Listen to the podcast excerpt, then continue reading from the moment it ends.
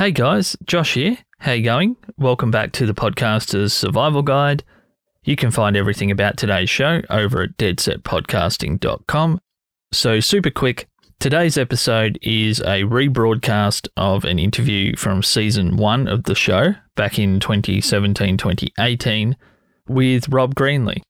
So, Rob at the time was working for Spreaker, a podcast hosting company based out of Europe.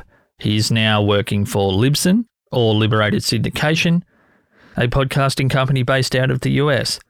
So I've cut out a lot of the Spreaker related stuff, not because I have an issue with the platform, just some of the things we talk about, I'm not sure if they're still doing or they're still offering. So pretty much I've only left in the stuff that I think is most universal. I didn't realize until I listened back.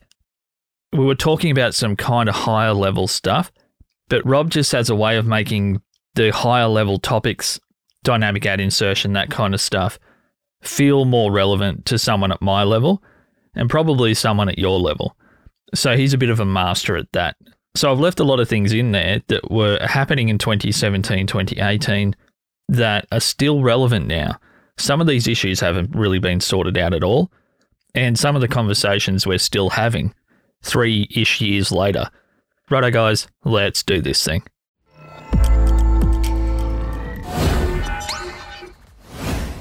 How important do you think it is for someone giving advice or discussing podcasting to have actually produced or hosted their own show? I think it definitely um, helps you uh, because I think you can give uh, much deeper deeper knowledge based on your own experiences. And i think that's that's one of the power of podcasting is people share experiences. Um, and that's if you haven't produced a podcast before or if you haven't been through that process i don't think you can really understand what it really takes to actually do this. It's it's not hard but there's complexities to it that uh, someone who hasn't produced one just wouldn't know about. I guess this show is maybe more aimed at the serious hobbyists or, you know, the more creative style podcaster, for the lack of a better term, someone that's maybe more into the art than they are into monetization and all those kinds of things. Not that we're completely against shows or conversations that are about that, but I guess the one thing that I've always found, and maybe it comes from my music background, is that people who pontificate about how you should do something that you're actually creatively attached to don't actually realize the amount of fear that goes into creating something and then putting it out into the world and it not being exactly what you had envisaged and the vision that you had. And there seems to be a disconnect between a lot of podcasting advice and the amount of energy and heart that goes into making a more creative show. And I don't know if that's something that people have raised with you before, but it's almost like when you write a song, people don't actually understand that you're putting a lot of yourself out into the world in certain aspects. If the song, you know, is that type of song, is that something that you've come across in podcasting that the real heavy monetization talk is not actually as interesting or quite as pertinent to a lot of people as what the gurus tend to think it is? Yeah, I would think so. I mean, uh, it, the thing about sharing knowledge about how to podcast is that th- there's always this huge percentage of podcasting that you just can't share or you just can't I guess, say, quantify into a, a teachable moment because podcasting, I believe, for each of us is a unique and different process and unique and different experience. And we all, though I think many would like to just copycat what uh, people do in podcasting that's successful, I think it's pretty much impossible to copy what someone else does uh, because each of us are so different. yeah. yeah. I guess maybe to be a bit more clear, I guess, and I completely agree with you, but I guess it's just not everyone is okay with the idea of monetizing their own stories and their own beliefs as what certain people in the industry think that we should be. And it's oh yeah, yeah, it's yeah. something that I've, okay, I've grappled I, with. So yeah, and I think uh, it's an interesting point because I was just thinking about that earlier this morning because I was doing doing another show and. Um, and that topic came up is like, well, you don't really have to monetize this stuff. I, I kind of feel like there, there's a lot of pressure on people to to take that perspective with podcasting is that well if you're going to do a show you got to got to quit your day job and and you got to make you know make a million dollars doing your podcast or somehow you're not successful in life and I think that's putting a lot of pressure on yourself that maybe is not really fair or not really based on what your motivation is for actually doing a show to begin with because that certainly was has really never been my motivation for doing a show is to make money from advertising. And i i don't think that uh, generally if you have a passion about podcasting that you could ever rationalize that that ambition towards having advertising as a way to create a better show.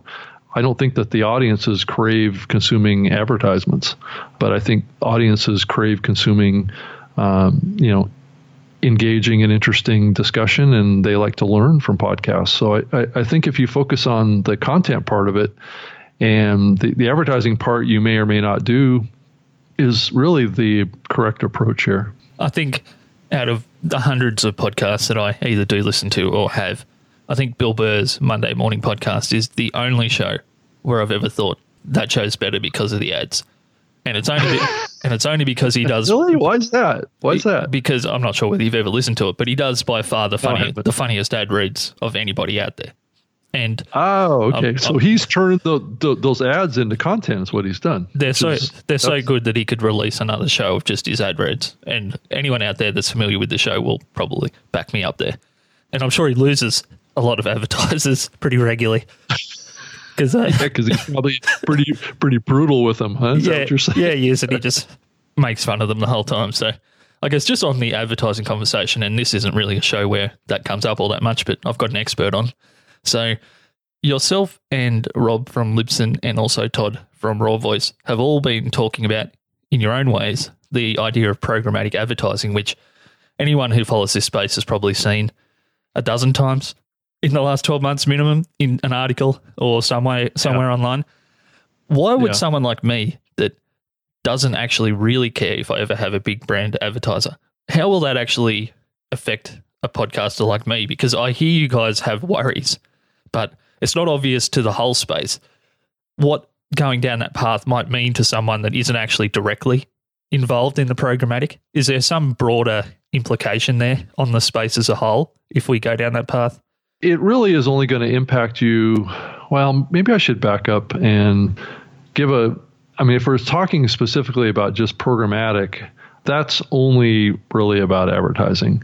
If we start talking about dynamic ad insertion or dynamic insertion or that kind of technology, it's a little bit of a different spin on that topic. But but if we're talking about programmatic, um, programmatic uh, is really only only going to impact shows that are interested in um, having dynamic ad insertion in their content, and and how that's potentially going to bring in some advertisers that maybe have a history, a strong history on the radio side, uh, which tends to lean a little bit more towards radio like ads, though they may be shorter in duration. That ad may be more like what a brand advertiser might run in a, in a radio show, but it just may be a 15 second version of it or a 30 second version instead of a 45 second or 60 second version. So that's that's really at the core of what the concern really is. The technology itself of dynamic ad insertion linked up with programmatic isn't really the issue. It's it's almost like giving someone a uh, loaded gun and that person doesn't know how to use it. Uh, is where the the issue really comes in with programmatic combined with dynamic ad insertion is that those technologies and tools can be used for good or they can be used for bad and I think that the worry is, is that uh, more often than not, they're going to be used for bad. And that's going to be to deliver awful ads into awful shows and make those shows not better, but worse. And I think that's that's the concern. And then also driving the CPMs down as well to lower levels than what they are today for, for a lot of programs. Right. So just to clarify for someone that's not familiar with that process. Is that because basically the ads will be more like radio or television where they will sit completely apart from the show itself and it's going to remove some of those things that work in podcasting like an audience specific promo code or a tailored ad is that why you think that the CPMs are going to go down because the direct ROI is simply going to be harder to track because it's more of a branding exercise than a direct advertiser to audience kind of connection. Yeah, I think that's part of it, but it's also it's also the, the type of ad too. I mean, okay, right. Uh, I mean, as you lead into yeah, I mean, if you lead into using host reads in dynamic programmatic advertising platforms, then I think it you know you're you're able to bridge that that world, and it is technically possible to to use dynamic ad insertion with host reads and have it sound pretty much just like what you would do with a regular host read, you know, that's embedded in the content. And the, the opportunity is to be able to to change out your host reads uh, across archives and into the future, and to be able to to maybe more target those host reads to listeners that maybe in areas of the country that maybe cater better or can drive stronger ROI for the advertisers. So there is some strengths there that can be had. It can also offer some variety of um, ads. It isn't the same ad all all the time that's in your archives. Um, things can can vary, and just like the example that you made about Bill Burr doing entertaining host reads, that can be a valuable piece of content too if it's done in a way that um, but but the real issue with that is very few podcast hosts have the ability to do like what bill burr does and so what you may might find is what winds up happening is that more and more of these dynamic ad insertions using programmatic become kind of like talent reads is is a term that I like to use. It's not necessarily the host of the show, but it's a it's a talent that maybe has a similar voice to the host read uh, or, or, the host, but those are done externally to to the program and they can be inserted. It's almost like a co-host that did the actual ads for the show, but they're but they're done in more of a host read format. They're not done with the zingers and the and the um, the typical radio style ads. So I, am not saying that that's better um, necessarily than a regular host read, where the host of the show actually voices those spots that are then dynamically inserted into the content. I, I just think it's a compromise, and some some shows, some podcasts, uh, because of the content that they have, they they will never do host read ads because of the topic of the show. They don't want to be associated with any advertiser. So you have a variety of situations that can come up. Um, it's a complicated area, and I think one of the the things that uh, Rob and, and Todd and I are, are, are, concerned about is, is that that complication is going to be hard to execute and it's going to be expensive and uh, it's going to potentially um, drive CPMs down no matter what, just because of the auction style um, selling process that typically follows uh, a programmatic platform that clears a lot of things up, I guess. Two things in there. Well, yeah. Well, it also muddies a lot of things too at the same yeah. time. yeah, yeah. just, just from my point of view, and not exactly to play devil's advocate, but if I'm at the host of a show, for example, and you're encouraging me just as a, a programmatic type provider, why would I choose to pre-record my host reads and then when I'm live or when I'm recording, then have to try and morph my energy into the match the previously recorded energy of the host read or the tone when I could just do that when I'm recording. Because that just seems like a lot of upfront work that then adds more work to the back end, but you also want to pay me less for it. It just seems like a bit of a twisted system because I can't imagine yeah. you can roll into a pre recorded host read and not try to kind of match the tone or the energy. Otherwise, it's going to really stick out to the audience and feel like an ad still. I mean, obviously, you would realize that that's potentially yeah, going to happen. I, mean, I, I agree. I mean, it's, but it's, it's, the question gets back to is it's, is it better than a radio style ad? And I would say, uh, yeah, yeah, yeah. It Sorry, probably yeah. is. Yeah. Um, so I mean, I guess it depends on what you're comparing it to, but I agree. Like like I said, the, this stuff is messy. I mean, it's it's not going to be a clean sweep here, but it does give the content provider, especially if you're creating um, content that uh, is not time sensitive.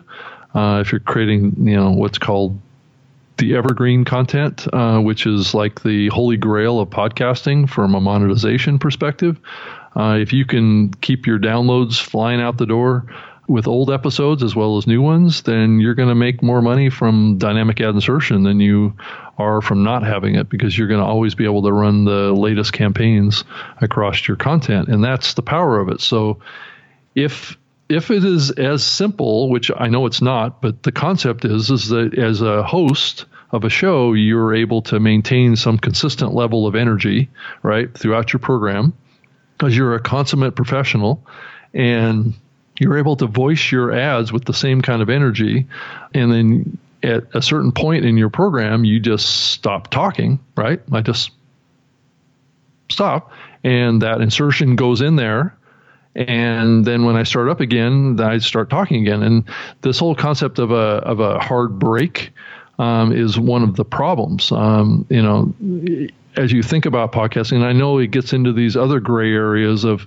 of well, you, the audience needs to know when they're listening to an ad. Well, if a host read is done right, the audience will know that they're talking that you're talking about a product, and you're going to probably um, give a promo code or you're going to give some sort of a kind of a lead into that. But it's not going to be as overt as a um, as like a bumper music exit or we'll be right back with you know with the show after these messages. I mean, you're not going to be telling your audience that they can go to the kitchen now and get a get a beer, you know. Yeah. So, which is which is what radio does, right? And I I did it for many years on my own uh, radio show that I did, so I I understand how that works.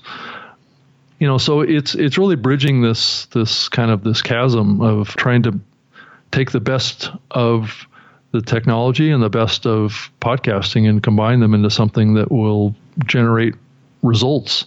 But I, I agree. Just generally, it's not going to necessarily improve your, your, your program, and um, a lot of podcasters aren't going to want to do it.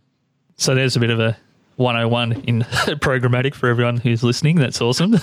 Thanks, Rob, for that. So just to change direction a little bit and maybe more in line with what Podcaster Survival Guide is normally about, I've heard you talk about in the past that you feel that show growth, episode growth, the number of new shows coming into the space is outpacing audience growth.